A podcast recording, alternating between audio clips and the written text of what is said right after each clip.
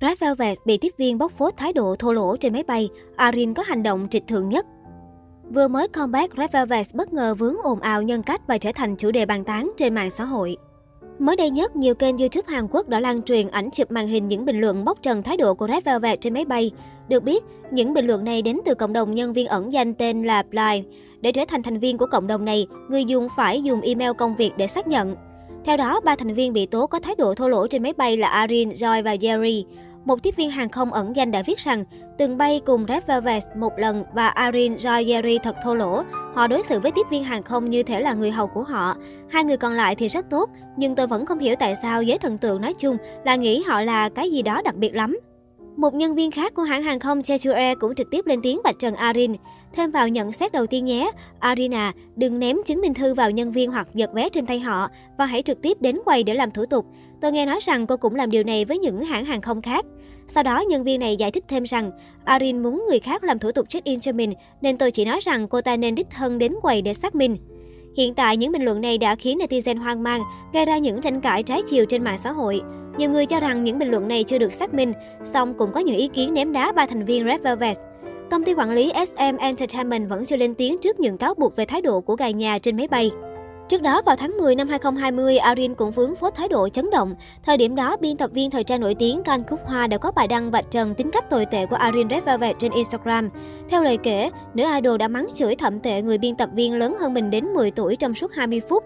Trong lúc lắng nghe những lời gây gắt đó, Can Cúc Hoa thậm chí còn bật khóc vì cảm thấy nhục nhã và thậm chí còn ghi âm lại làm bằng chứng.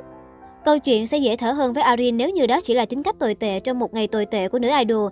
Tuy nhiên lại có rất nhiều biên tập viên, stylist, cựu staff của SM và của ngành giải trí cũng nhấn like và ủng hộ Can Khúc Hoa. Không ít người còn mỉa mai ám chỉ đã từng bị hoặc chứng kiến Arin đối xử với staff một cách trịch thượng, nhìn người bằng nửa con mắt. Tất cả những điều này đã khiến cho câu chuyện nhân cách tồi tệ của trưởng nhóm Red Velvet sẽ trở thành một vết nhơ theo cô suốt đời. Một trong những câu chuyện khiến netizen cảm thấy phẫn nộ nhất chính là việc Arin bị bóc phốt không chỉ đơn giản là mắng chửi staff mà còn đối xử với họ với thái độ bà Hoàng, không xem stylist là con người và đối xử bình đẳng với họ.